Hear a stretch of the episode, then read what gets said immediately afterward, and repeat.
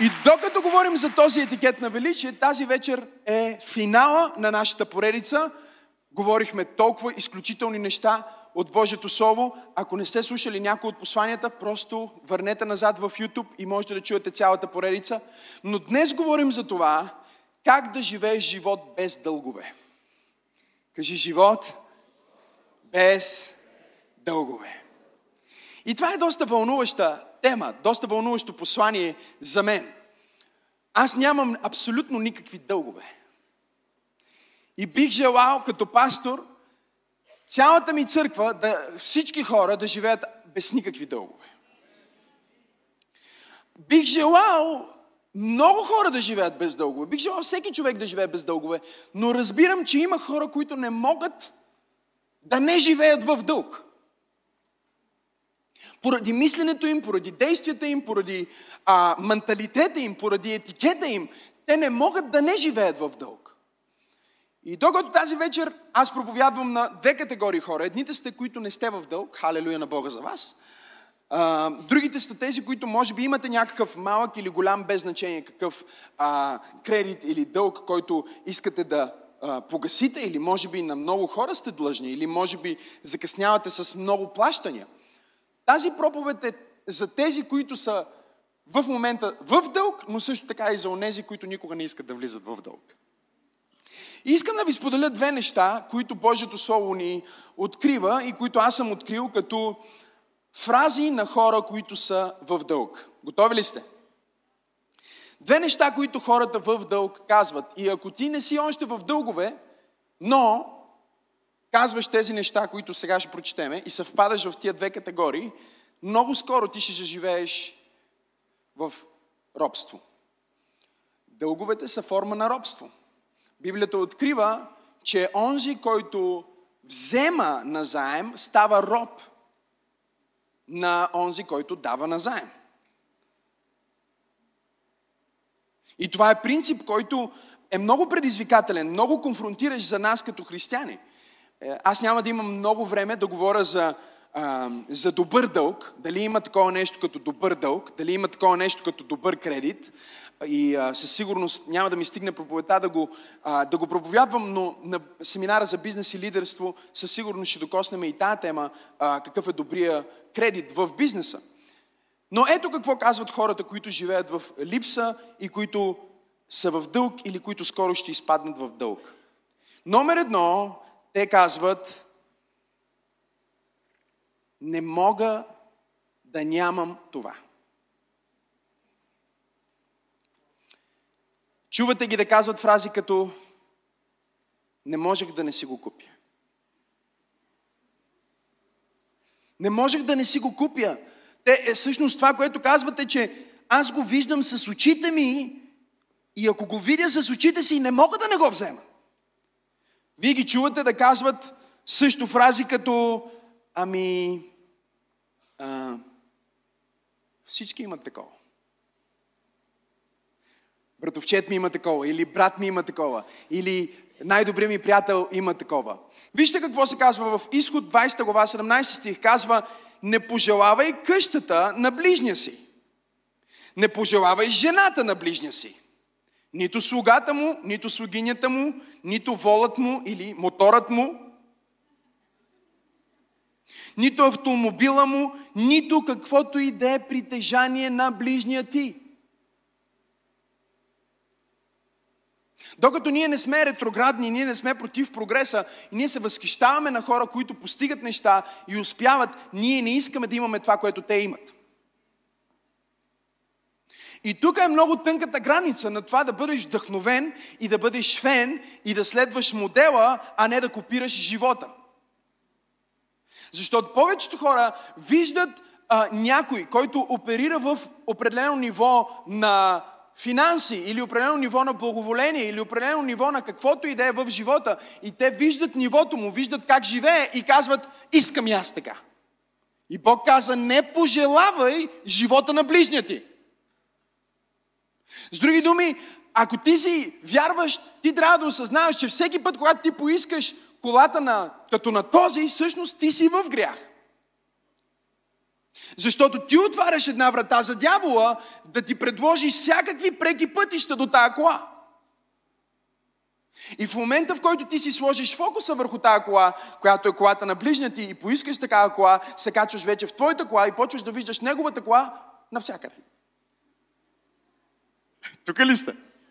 Нали, преди не си забелязвал, примерно, а, а, а, точно този модел, обаче в момента, в който твой приятел си е купил или ти искаш сега вече да си купиш и се качваш в, в колата ти и на всички светофари, на всички, точно този модел го виждаш навсякъде. Все едно фабриката са разбрали за твоето желание и сега свръхестествено са пуснали навсякъде точно този модел автомобил. Не, просто твоя фокус е преминал от това, което имаш към това, което нямаш. И ти си минал сега в състезанието на мишката, която тича в аквариума, да имаш това, което другия има, без да осъзнаваш, че по този начин ти изпадаш в грях и ти изпадаш в по-ниска форма на съществуване и живот. Така че докато ние можем да се възхищаваме на благословението на някой, ние не искаме да му вземем това, което има, ние искаме да разберем как е постигнал това, което е постигнал. Защото едното се занимава с резултата, а другото се занимава с процеса. И повечето хора не искат да влезнат в процеса, те просто искат да имат резултата. Нали, искам да имам такива плочки като този. Обаче ние трябва да се научим, че за да можеш да имаш резултата, трябва да минеш през процеса, защото няма абсолютно никакви преки пътища към Божието благословение. Божието благословение няма пряк път. Божието благословение минава през планини и долини, през трудности и изпитания, през работа и почивка, през пролет, лято, есен, зима, през нощ и през ден, през всякакви сезони, но ако ти запазиш твоя фокус върху процеса, а не върху крайния резултат, Бог ще те благослови благослови с крайния резултат, преди да разбереш. Ето иллюстрацията. Бог каза на Авраам, излез от отечеството си, от народа си, в земя, която ще ти покажа. Искам да разберете това, че в момента, в който Авраам отиде при своите близки и им каза, аз напускам Урхалди, ур, Урхалдейски, на български, на арамейски Урхалдим, което е земя на демони, аз напускам тази земя на, на, на, на богатство, на прогрес, на, в, в, една, една от най-древните цивилизации, където хората откриваха им къщите наскоро от времето на Авраам, имат канализация, имат покриви, имат неща, които ние си мислим, че ние сме ги измислили. Тук ли сте хора? И той казва, аз ще напусна цялото това установено нещо и ще отида. И, и представете си сега, Леля му го пита, а къде ще отидеш? Той казва, не знам. Брат му, му казва, добре, ти ще напуснеш това нещо, ама къде ще отидеш? Коя е крайната? Какъв е резултата? Какъв ще бъде резултата на това, че ти ще напуснеш сигурността на мястото тук? Къде отиваш? На по-хубаво място ли отиваш? И той каза, знам, че сигурно ще бъде по-хубаво, обаче не знам къде е. И има само една причина Бог да не разкрие на Авраам първоначално къде ще отиде, защото процеса на стигане до е по-важен от резултата. Дестинацията а, не е толкова важна, колкото пътешествието, защото в пътешествието Бог му се откри като Яхова Ире, Бог, който снабдява. В пътешествието Бог му се откри като Яхова Рафа, Бог, който изцелява. В пътешествието Бог му се откри като защита. И докато ти търсиш модела и искаш да получиш резултата, Бог ти казва, не, учи се на това как ходиха, както се казва в Новия Завет. Вижте онези, които минаха пред вас, поддържавайте на вярата им и на живота им. С други думи, не дейте да следвате просто резултата, следвайте процеса. Кажи как мина ти, откъде мина ти, през какви трудности мина, как устоя на изпитанията, как Бог е бил с тебе, как повярва на Бог за тая кола, как повярва на Бог за това, че децата ти ще учат в това училище, как Бог снабди това нещо за тебе. Аз искам да знам как, а не просто да знам какво, защото ако аз знам как Бог работи, аз мога да се работвам с Бог за абсолютно всяка област на моя живот. Не дей да ми даваш готова риба. Научи ме как да хващам риба. Научи ме как да хвърлям стръв. Научи ме точно къде се събира голямата риба, защото аз искам да взема моя живот в моите ръце. Аз не искам да завиждам на това, че той има хубаво яке. Искам, искам и аз такова яке. И трябва да си внимателен с хората, които ти подражават на резултата, но не ти подражават на модела. Защото те са Юда Искариотски. Така че когато някой дойде при тебе и ти каже, о, колко хубаво това, ох, и аз искам такова, трябва да кажеш, мини зад мене, дяволе. Защото това е опасен човек, това е човек, който може да те убие, за да ти вземе това, което искаш. Може да те предаде, за да вземе това, което иска. Може да направи компромис, за да вземе благословението. И проблема ни, когато сме благословени понякога, отваряме една скоба за някои благословени хора в църквата. Има ли благословени хора? Проблема ни понякога, когато сме благословени и сме близо до Бог, е, че ние не осъзнаваме, че не всеки е така. И ние си мислим, че както мислим ние, така мислят и те, както говорим ние, така говорят и те. Но хората говорят различно пред теб и различно зад и различно зад затворени врати, различно когато ти не си там. И ако ти не си внимателен, ти ще заобиколиш с хора, които са почитатели на твоя резултат, но пренебрегват твоя модел. И ако те не следват твоя пример, а искат твоя резултат, рано или късно те ще те предадат, за да откраднат твоя бренд, твоята компания, каквото и да се изгражда от ти, те ще искат да го вземат, защото те не са с теб заради процеса, те са с теб заради резултата. И те говорят така, ох, той го има, искам и аз. Той има такъв телефон.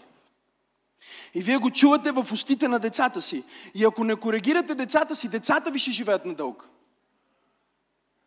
Ами, той ми, Миро и той има такова. Ами, Мишо и на него му купиха тая играчка. Ми, ти не си Мишо. И ти не си Миро, ти си Божие дете. И на теб не ти идват нещата на готово. Ако искаш така играчка, ще се научиш сега на тия стихове, където да се молиш от Библията и Бог да ти снабди тая играчка. Ако ти вярваш на Бог за тая играчка, Бог ще снабди тая играчка. И когато ти научиш твоите дете да вярва на Бог за играчките си, твоето дете ще се научи да вярва и за изцелението си, и за образованието си, и за взаимоотношенията си, и за правилната жена, Имам ли пет човека в църква пробуждане?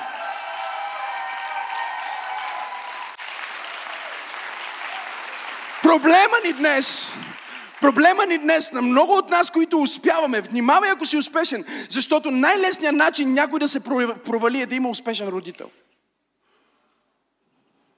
Най-лесният начин някой да стане неверник е да има много вярващ родител.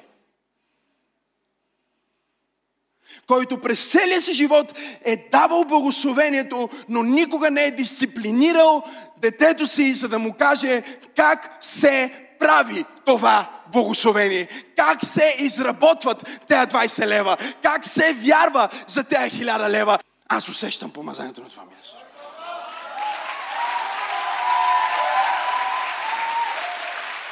Аз искам той има и той ама ти не си той. И знаеш ли какво? Бог има уникален процес за тебе, Той има уникален път за тебе и Той има уникален план за тебе. И понякога е много голяма грешка, че ти избираш да се сравняваш с някой, защото това, което Бог е подготвил за теб, е по-голямо от това, което е дошло в Неговия живот. Внимавай да не слагаш на Бог ограничения на базата на хора, които ти смяташ за благословени, защото в моята Библия пише, че това, което око не е видял, ухо не е чуло, нито до човешко сърце е дохождало, Бог е подготвил за онези, които го обичат. Не знам как ще стане, но ще обичам Господа. Не знам откъде ще дойде, но обичам Господа. Не знам кой е против мене, но обичам Господа. Не знам кой е моя хейтър, но обичам Господа. И това, което око не е видяло, ухо не е чуло, нито до човешко сърце е дохождал. Бог е подготвил за мен.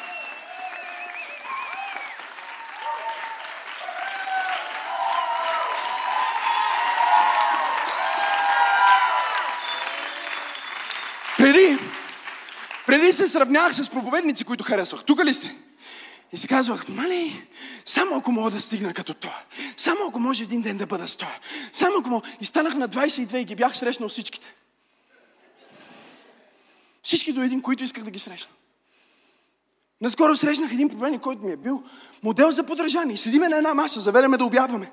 Седиме на една маса и той ме гледа и вика, последния път, когато бяхме, Аз бях Божия човек, а ти беше стъжанта, ти беше а, ученика, ти беше чирака. А сега се обърнал. Аз искам да съм твой чирак, а ти си Божия човек. Знаеш ли защо? Защото някъде, когато бях на 21-2, имах среща с Светия Дух. И Святия Дух ми каза, ти изучаваш всички генерали, но не разбираш, че ти трябва да изучаваш Исус Христос. Защото това, което око не е видяло и ухо не е чуло и до човешко сърце не е дохождало, това е което Бог е подготвил за теб. Не дей да смаляваш твоето видение на базата на сравняване с чужди благословения.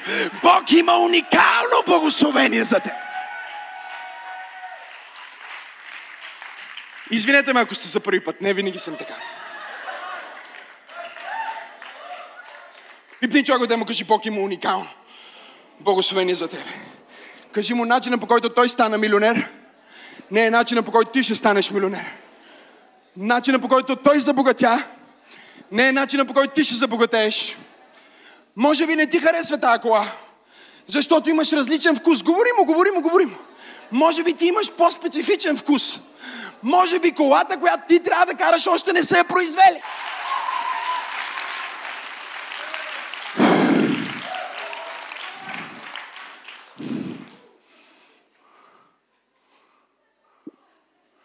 Ня, аз искам като неговия. Що не си направиш това? И когато ти изпаднеш в пожеланието на очите, ти изпадаш в твоето по-низко естество и започваш да работиш, да, да, да говориш и да мислиш от ниското си естество, от ниското си състояние и не си в върховното си състояние, не си в духовното си състояние, не си в твоя дари помазани. Ти се опитваш да ходиш с нещо, което не ти е дадено и няма никакво благословение в това.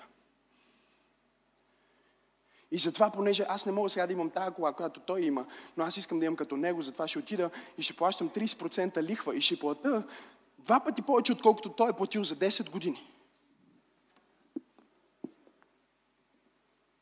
За да мога да имам ясно. Номер едно.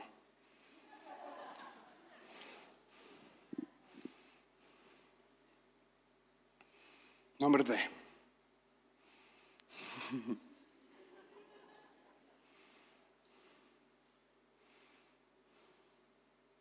Ето какво казват хората, които изпадат в дълг, или са изпаднали в дълг, или ще изпаднат в дълг.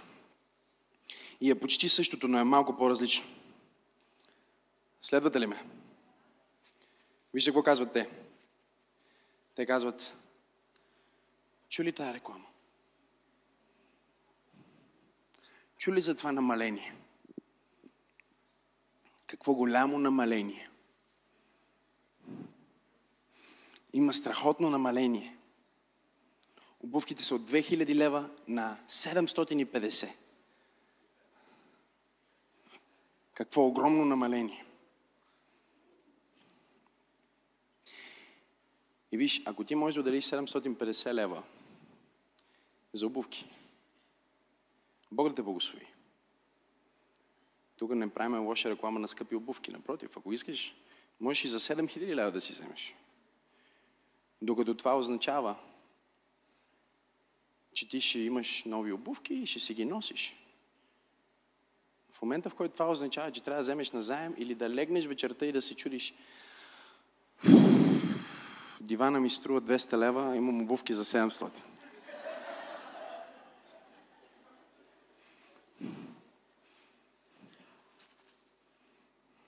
Полин човекът му кажи, има разлика между вяра и глупост.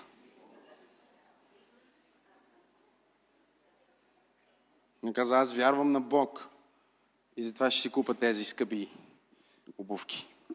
Имам вяра и ще вярвам на Бог да ме благослови за тези обувки. Защо не вярваш да Бог да те благослови с по-хубав матрак? Защото със сигурност ще ползваш този матрак по-дълго за нещо по-важно и по-значимо от това да впечатлиш трима твои приятели. С това, че на твоите обувки не пише М, а пише Л.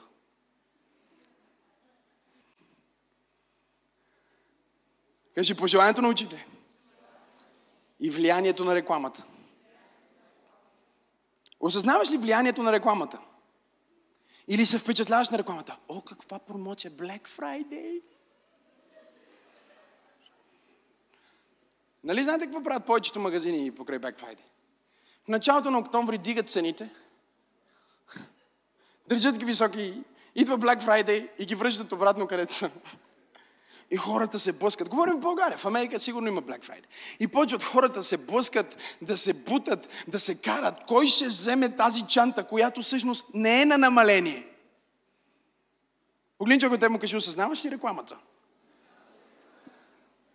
Виждате ли, ако ние нямаме разпознаване за рекламата и падаме под пожеланието на очите, ние обязателно ще живеем в грях. Няма начин да не сме в грях, защото греха влезна така в света. Първо започна с реклама. Змията застана на дървото и каза на Ева. Чели ли сте битие? Битие е, а, историята за грехопадението е модела, който най-добрите пиар и маркетолози в света използват, за да продават своите продукти. Ето как става. Първо. Наистина ли каза Бог? Че всичко можеш да, но това като го ядете ще умрете. Вашата пералния съдържа камък.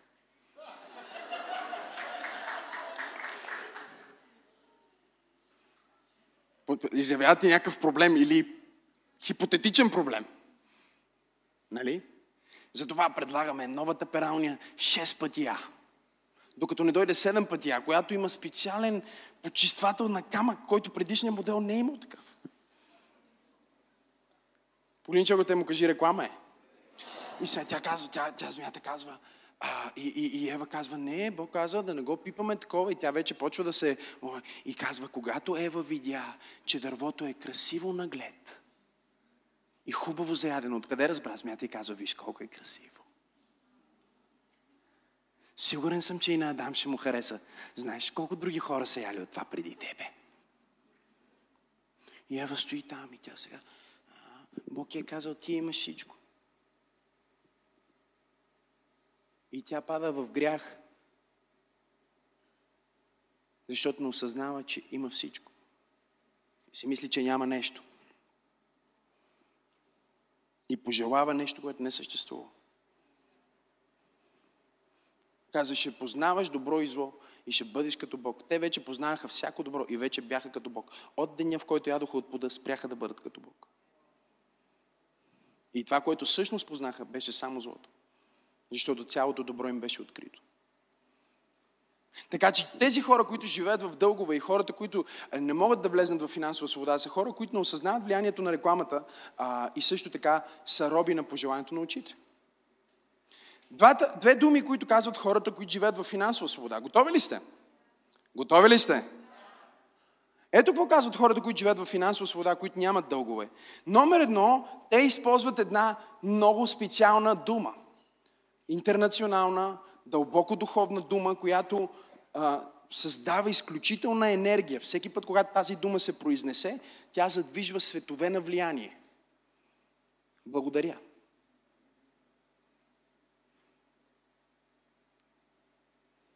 Те очакваха да кажа нещо фустристифритично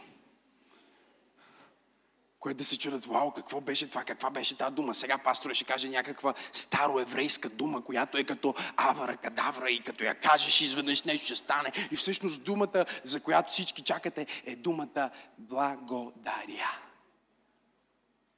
Кажи благодаря. Кажи благодаря. Кажи благодаря.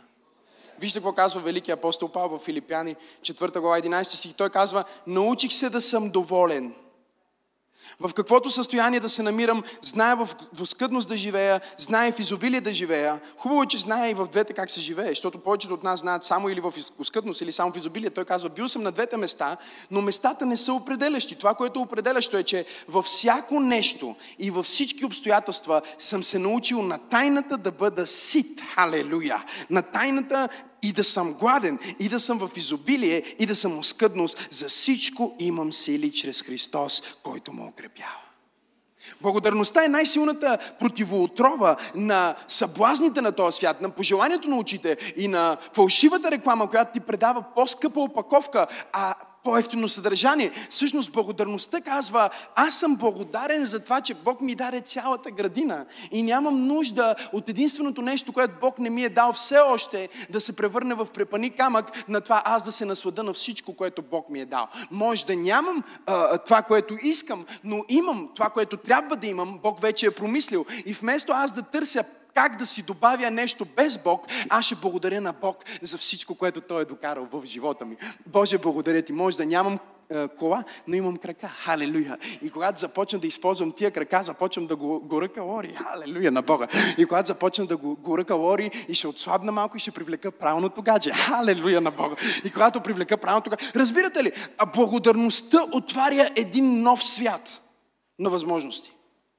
И неблагодарността взима твоя фокус и го поставя върху едното нещо, което той има, което ти нямаш. И цялото ти настроение, цялата ти душа се отравя, когато ти не оперираш в благодарност. Погледни човекът и му кажи, бъди благодарен. Кажи го по-силно, бъди благодарен. Кажи го по-силно, бъди благодарен. Кажи го по-силно, бъди благодарен. Тупни го леко по рамото, кажи, бъди благодарен.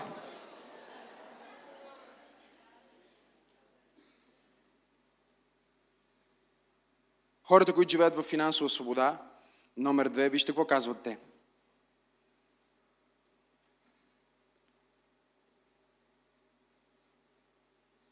Те казват, ние имаме бюджет. Казват, че ще добавим това в нашия бюджет. Ти каниш някъде и те казват, трябва да сложим това в нашия план. Хората, които живеят в финансова свобода, имат бюджет и имат план. Те знаят какви приходи имат и те знаят какви разходи имат. И те са подготвени. Те не живеят в някаква неподготвеност на това. Идват някакви пари, изчезват някакви пари. Къде отидоха тия пари? Какво стана с тях? Защото читаме много добре. Бог не може да благослови лошо настойничество. Кажи заедно с мен. Бог не може. Кажи не може. Вижте, не казах, че не иска, казах, че не може. Просто е невъзможно Бог да благослови лошо настойничество. Защото лошото настойничество взема нещо, което е дадено от Бог и го влушава. Взема нещо, което е дадено от Бог и не го менеджира правилно. Взема нещо, което е дадено от Бог и не го оценява, не е благодарно и затова започва да го разпилява, започва да го губи, започва да, да го а, разрушава. Ако ти си лош настойник на твоето тяло, ние ще се молим за изцеление. Бог може да изцели, а може да не те изцели. А ако те изцели, обаче ти продължиш със същите си навици, които са довели твоето тяло до конкретната болест, не е много очудващо след това пак да се разболееш от същата болест. Защото докато Бог може да донесе изцеление в една секунда, има нужда от доста повече време, докато обнови твоя ум, за да ти да станеш добър настойник на това, което иска да ти повери.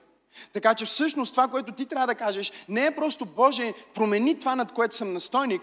Ти трябва да кажеш, Боже, промени ума ми, промени мисленето ми, за да бъда нов човек в това ново благословение. За да имам ново мислене в тази нова земя. За да не бъда старо вино в нови мехове, да бъда ново вино в нови мехове. Да бъда новата дреха, да бъда облечен от начало, да бъда различен човек, да бъда обновен в ума и в перспективата на моето виждане, за да мога да виждам благословението, да мога да виждам повереното ми, да мога да виждам това, как аз съм настойник на тялото си, на семейството си, на дарбите си, на талантите си, на капацитета си и ми помогни да бъда добър настойник. Защото ако ти промениш ума ми и ми помогнеш да бъда добър настойник, аз ще мога да получа повече. Всъщност Бог обещава, че Той ще даде повече на онези, които са добри настойници. Така че въпросът не е дали Бог иска да ти даде повече, въпросът е дали ти можеш да се докажеш добър настойник в нещото, което имаш в момента. И затова чувате всичките успешни, всички богати хора да казват думи като бюджет, план, планиране, това не е в нашия календар, те имат календар, кажи календар. И когато говори с някой, който живее в много дългове, и му кажеш, ей, какво правиш в сряда? Той казва, ми не знам. Той няма календар. Той няма план за това къде ще бъде и какво ще прави с времето си. Той няма никакво намерение да, да, да, да, да вземе власт на това, което му предстои. Знаете ли как аз съм сигурен, че а, ще живее още поне 5 години? Имам план. Имам планове. Имам планове, имам бюджети, имам цели, имам намерения и докато имаш цел, докато имаш план, докато имаш визия и докато имаш намерение, нито едно оръжие скроено против тебе няма да успее. Виж, дявола не може да те убие, докато ти имаш нещо, за което да станеш утре. Дявол идва и казва, а, искам да го бъсне кола и да умре. И Бог казва ми, не може, защото той ще е сложил утре в 7 часа молитвено време. Не може, защото в 8 часа има среща с пастора. В 9 часа отива на работа. В 10 часа ще свънне на жена си. Той има план. И чуй ме много добре. Докато ти имаш план и докато ти имаш визия, дявола не може да успее. Може да ти сложи препани камък, може да се опита да те спре, може да се опита да те разболее, но нито едно оръжие скроено против тебе няма да успее. Бог ще изгради защитна стена около теб. Някой казва, ама как да планирам то? Всичко е по благодат. Нека Бог да планира. Бог иска да планирате заедно. Всъщност Бог ти е дал цялата програма за планиране в Неговото Слово. Халелуя! Той ти казва, о, на ранина ще те търся. Стани и свети, защото светлината ти дойде. Като дойде светлината, значи ти трябва да станеш и да започнеш да хвалиш Бог и да се молиш. Той ти дава планове за твоето семейство. Той ти дава предписания за това как да инвестираш. Той ти дава предписания за това как да се държиш. Той е създал толкова много план и визия за тебе в Неговото Слово, че ако никога не чуеш Божия глас и ако никога не получиш видение и ако никога не получиш някакво външно вдъхновение за това, което трябва да направиш, а просто вземеш това написано слово и изучаваш това, което Бог е открил в Словото си, ти ще имаш достатъчно планове да живееш на тази земя 70, 80, където Бог иска дори 90 години и да изобилстваш в добри дела и да изобилстваш в плодовете на вярата ти. О, ако ръкопляскаш, ръкопляскай, като че проповядвам за теб. Ако ръкопляскаш, ръкопляскай, като че наистина го вярваш. Погледни човекът му кажи, имаш ли план? Ще имаш ли план? Кажи му, имаш ли план? Кажи му, какъв е плана? Вижте, Библията казва, познавай състоянието на своите стада.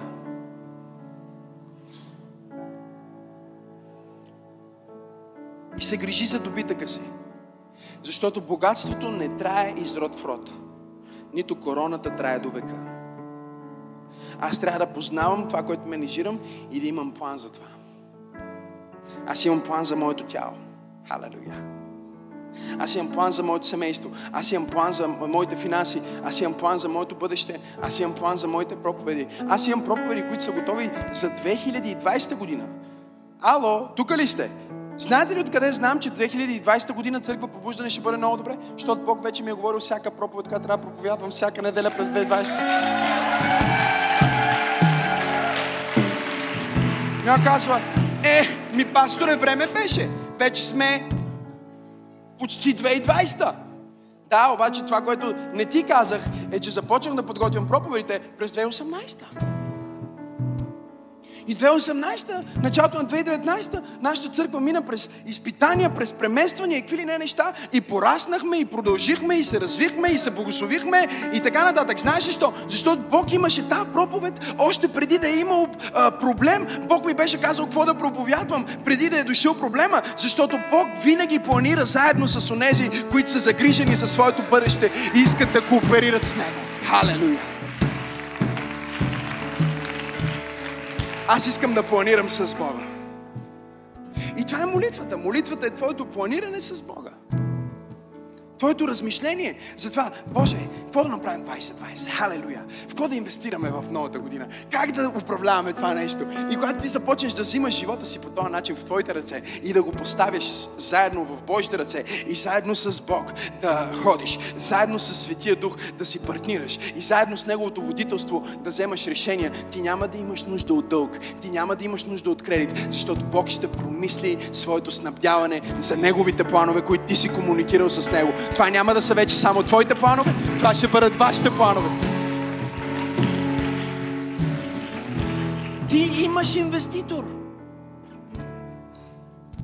Я казва, имам идея, ама нямам инвеститор. Виж сега, ако имаш божествено участие в тази идея, божественото участие в твоята идея е доказателството за божествено снабдяване на твоята идея. Така че не се притеснявай за това дали парите ще дойдат. Притеснявай се за това дали Бог е в този план. Защото ако Бог е в твоя план, ти си на път да успееш. Ако Бог е в твоята идея, ти си на път да просперираш. Ако Бог е с теб, кой може да бъде против теб? Нищо няма да може да те спреш, това е Божията идея. Преди да започнем църква пробуждане, един човек ми каза, ако ти започнеш тази църква, аз ще те разруша. Ще ще те разруша. Няма как ти да правиш тази църква. Казах, много лоша идея. Защото тази идея не е моя идея. Тази идея е неговата идея. И той ще защити своята идея. Той ще спонсорира своята идея. Той ще благослови своята идея. О, ако ръкопляскаш, ръкопляскай, като че наистина вярваш. Кивни човек от му кажи, въвлечи. Кажи му, въвлечи. Кажи му, въвлечи. Кажи му, въвлечи. Свръхестествена сила в твоето финансово планиране. Говорихме си с пастор Тери и става по-трудно да се молиш за снабдяване, когато вече си в финансова свобода. Не го обясня. Когато нямаш пари и ти трябва нещо, се молиш. Когато имаш пари и ти трябва нещо, го купуваш. Това е разликата. Нямаш нужда вече толкова много да се молиш. И ние си говорихме с това. И, и аз си казвам, виж, хубаво е, че живеем финансова свобода, обаче аз искам да продължим да вярваме на Бог, както когато аз нямах пари да си купа храна. И се молих и Бог снабдяваше пари за моята храна. Както когато с теб нямахме как да си направим сватба, нямахме пари за сватба и се молихме и вярвахме и Бог снабди и си направихме сватба. Искам да продължим да вярваме на Бог така, въпреки че нямаме финансова нужда, а можем да предприемем и да направим почти всичко, което може да поискаме да направим. Аз искам ние да влезнем в тази зависимост, която да искаме от Бог и да вярваме на Бог и да въвлечем свръхестествена сила отново в нашия живот, както никога преди, да вярваме на Бог за Неговото снабдяване, за малки и за големи неща. И си говорим за това нещо. Тя казва, супер, как ще го направим? Аз казвам, ето какво ще направим. Следващия път, когато искаме нещо, няма да го купим. А първо ще се молим. Ще видим, ще усетим дали трябва да го купим. И ако усетим, че трябва да го купим, ще вярваме на Бог и ще му дадем определено време, в което Той може извън нашите пари, извън нашата сметка, извън това, което ние имаме, да донесе други финанси, да снабди други финанси, за да купим това. И тя каза, това е супер план, правиме го, правиме го този план. И отиваме в мола и предстои някаква конференция. И ние сме двамата в мола и тя харесва едни дрехи. И ко, взема тези дрехи, другите дрехи, това си хареса, и другото си хареса, и почват да се събират. И, а, и вече сме към каста и тя казва, а, кой ще плати? В смисъл, с твоята карта или с моята карта? Аз казах, не, Бог ще плати сега. Тя вика, добре. Отидохме на касата, хората ни гледат. Може да се представите как ни гледат. Казваме, ние ще се върнем да купим това. Нали? Просто ще се разходим, оставяме сега това нещо тук. Оставяме го на каста. Аз имам пари в банката, за да го купа. Имам пари в джоба ми да го купа. Имам пари в раницата ми да го купа. И тя има в чантата и в джоба си. В раницата не са някъде пари има. Но казваме, няма сега да варим от тия пари, а ще повярваме Бог да даде нещо от Него, за да знаем, че това е от Него.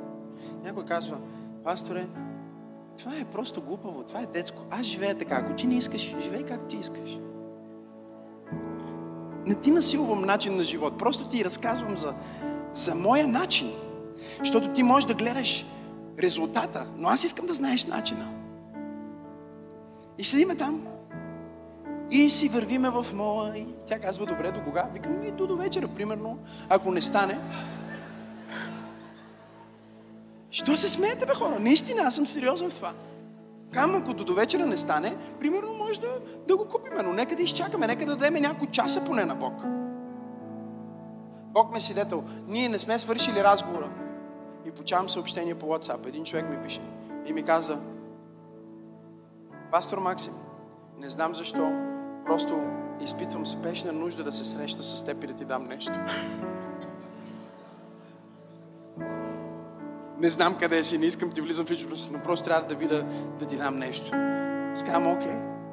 Аз съм еди къде си. Човека казва, окей, след 15 минути аз не съм далеч, идвам. Човека идва след 15 минути и ми носи един плик с дарение. Казва, Господ ми каза да ти дам тия пари. Отваряме плика.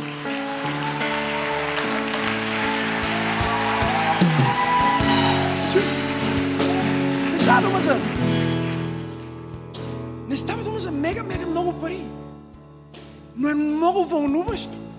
Ще не става дума за сумата, става дума за снабдителя. Става дума за взаимоотношения, разбирате ли?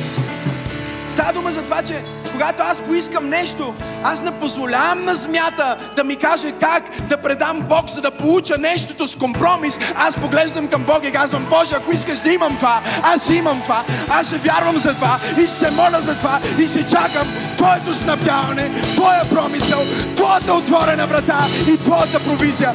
Имам ли пет човека в църква пробужда? Yeah!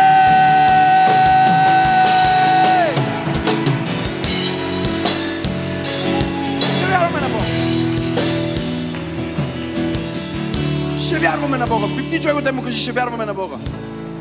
Пипни другия човек, кажи, уповаваме на Бога. Кажи му, вярваме на Бога. Кажи, уповаваме на Бога. Кажи, не вярваме на рекламата. Не вярваме на пожеланието на очите. Вярваме в Бога.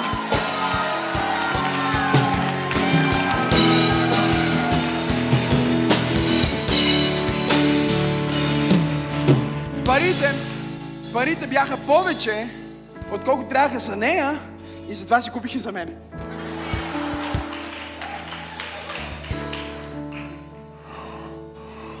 Пипни човека кажи, вярваме на Бога. Кажи му, вярваме на Бога. Кажи му, не вярваме в парите. Кажи му, не вярваме в мамона. Кажи му, вярваме в Бога. Кажи, вярваме в Бога. Кажи, вярваме в Бог на Авраам, Бог на Исак, Бог на Яков. Кажи, Той е същия вчера, днес и завинаги. Хайде, дай му слава, ако вярваш в това. Вау!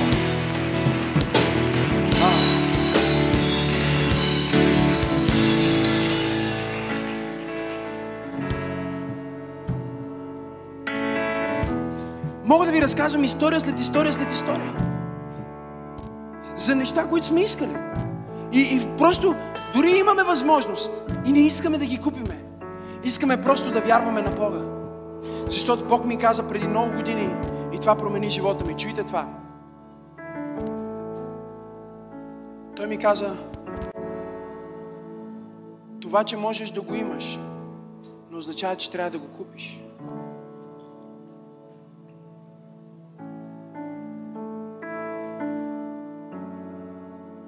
Защото моя ум беше, добре, ако искам това, значи трябва да го купа. Аз нямам възможност да го купа и затова няма да го имам. Бог ми каза, не трябва да го купиш, за да го имаш, трябва да го вярваш, за да го имаш. Кой каза, че трябва да го купиш? Кой каза, че не може да ти се подари? Казва, аз не вярвам в такива неща. Аз вярвам. На мен ми работи много добре. Казва, о, не, това работи само за проповедници, такива хора. Чухте ли свидетелството на този човек? От благодарствения буркан? Свидетелството му гласеше, аз мислих, че тези неща не се случват на хора като мен. Но на група ме предизвикаха и се молихме и Бог снабди. И ние може да говорим за свидетелство след свидетелство в тази поредица. Чуйте, само в тази поредица. Да ви, да ви кажа някакво свидетелство от времето на тази поредица. Пресни, пресни. По времето на тази поредица, това всичко, което ще ви кажа, го разбрахме и се случи. Една жена дойде и ми каза, миналата година по това време, заплатата ми беше 1000 лева и имах хиляди левове дълг. Днес заплатата ми е 11 000. Към днешна дата вече е 13 000. Заплата. Okay. Смене ли сте? Някой дойде и ми каза, пастор е светски човек, идва при нас, невярващ, един от най-стиснатите ни приятели. идва и ни подарява чисто нова луксозна лимузина. Просто идва и казва, не знам защо, ето това се ключове, това е за вас, подарявам. Имаме друг човек, който му подариха земя, която възлиза на стотици хиляди.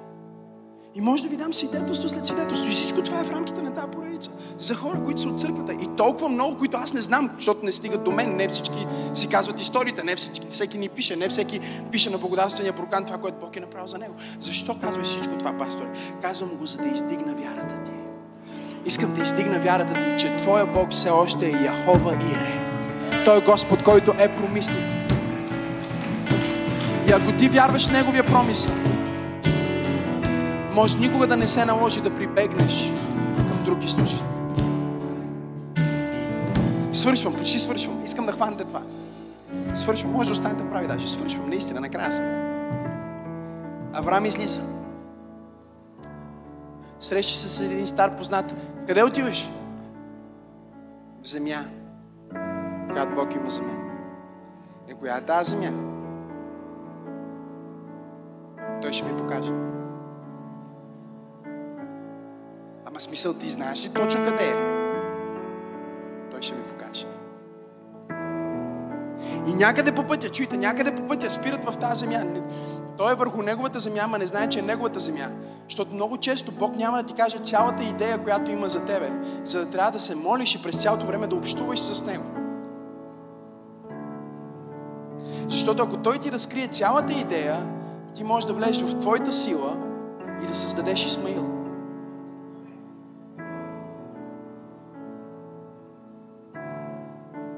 Кажеш, аз знам сега каква е цялата му идея, затова аз ще му помогна на него и аз ще направя сега Исмаил.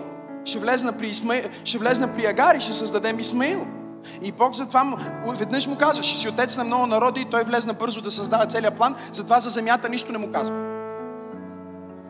И Авраам обикаля, обикаля, обикаля, обикаля. Ако четете внимателно, доста пообиколи, а? Обикаля, обикаля. По едно време се роди неговия син по обещанието. И Бог му каза, искам сега да го жертваш на един хълм, който ще ти покажа. И той пак обикаля, защото не знае на кой хълм трябва да отиде. И тръгва и намира този хълм, стига до този хълм. И по пътя към хълма има разговор с сина, който е готов да убие. И сина му казва, татко, дърветата са тука, ножа е тука. А къде е жертвата? И Авраам погледна своя син Исак и каза, синко. Той не му каза, ти си жертвата. Авраам мислеше, че той е жертвата. Но той го погледна и му каза, Бог ще промисли за себе си жертва. Ако искаш да викаш, е окей да викаш. Демони на страх напускат хора на това място.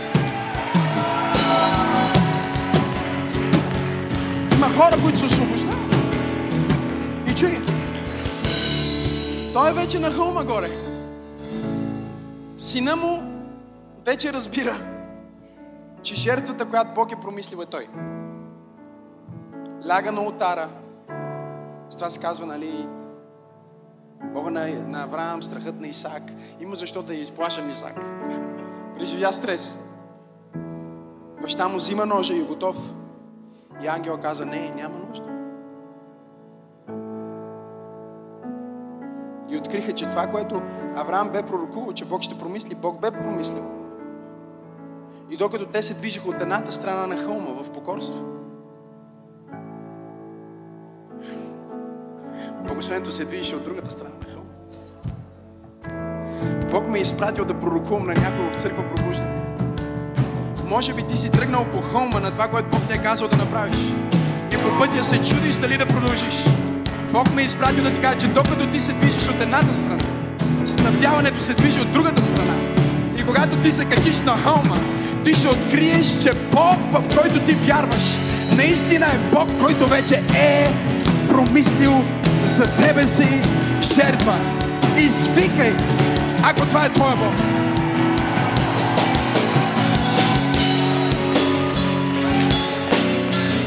Наистина свършвам, наистина свършвам, наистина свършвам. свършвам. Се, опитвам се, опитвам се, но има много епизоди. И той после слиза, после продължава да обикаля и през цялото време обикаля. И той не знае, че докато обикаля, той обикаля земята, която Бог му дава. виждаш и понякога ти си по-близо до благословението, отколкото си мислиш. Но Бог през цялото време не му казва, че той всъщност ходи по земята, която ще му подари. Защото ако Бог му каже, той ще създаде своя собствен план. Но ако не му каже, той ще пита Бог през цялото време за Божия план. Защото Божия план не беше просто той да намери тази земя и да отиде на този хълм и да жертва сина си на този хълм. Божия план беше той да отиде на този хълм и почти да жертва сина си на този хълм, за да няколко хиляди години по-късно на същия този хълм, в същата тази местност, Бог да промисли Исус Христос, който умря на един хълм, наречен Голгота. Оптималният начин доказателство, че Бог е снабдил за теб той снабди Исус. Ако Той снабди Исус, как заедно с Него няма да снабди и всичко останало? Кажи всичко. Кажи всичко. Кажи всичко. Кажи всичко. Е снабдено. Кажи всичко. О, стискам помазанието на това място. Кажи всичко. Е снабдено. Кажи всичко. Е снабдено. Но знаем, че всичко се действа за добро. На онези, които обичат Бога. Които са призовани според Неговото намерение. Защото които предозна тях и предопредели. Да бъдат съобразени с образа на Сина Му. За да бъде Той първороден между много братя. А които предопредели тях и призова, които оправда, които призова тях и оправда, които оправда тях и прослави. И тъй, какво да кажем за това? Ако Бог е от към нас, кой може да бъде против нас? Ако онзи, който не пожали своя син, но го предаде за всички нас, как заедно с него няма, няма да ни даде и всичко остана? Кой е онзи, който ще ни отдели от Божията любов, която е в Христа Исус? Бог ли? Който ни оправда?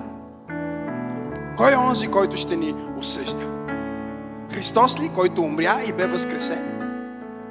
Защото съм уверен, че нито живот, нито смърт, нито ангели, нито власти, нито настоящето, нито миналото, нито сили, нито каквото и да е било нещо може да му отдели от Божията любов, която е в Христа Исуса.